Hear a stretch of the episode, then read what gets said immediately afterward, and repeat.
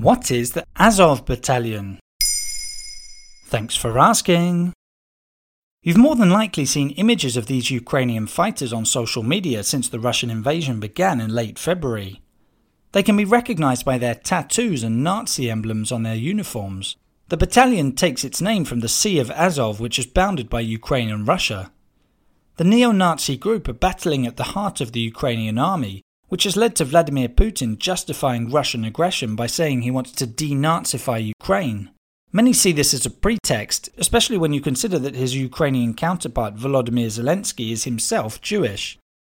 Is the battalion part of the Ukrainian army then? As of 2014, the Azov battalion was indeed incorporated into Ukraine's National Guard. But in reality, it's not quite as simple as that. The movement is made up of a number of units.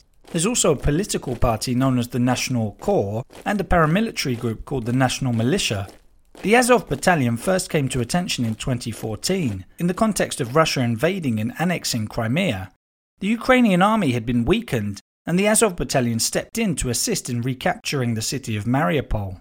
At the time, it consisted of around 100 well trained soldiers ready to fight. They proved to be effective in the struggle against invading Russian forces. But the Azov battalion fighters were mostly also football ultras or members of ultra nationalist organizations their preachings were a mix of white supremacy and violent hypermasculinity.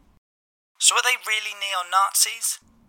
It's pretty clear when you look into the group's founder, Andrei Beletsky, who started out as a member of an ultra nationalist paramilitary organization. Back in 2007, he wrote a text called Ukrainian Social Racial Nationalism, asserting his struggle for what he called racial purification of the nation of Ukraine. All of the group's imagery was based on the Nazis of the 1930s and 40s.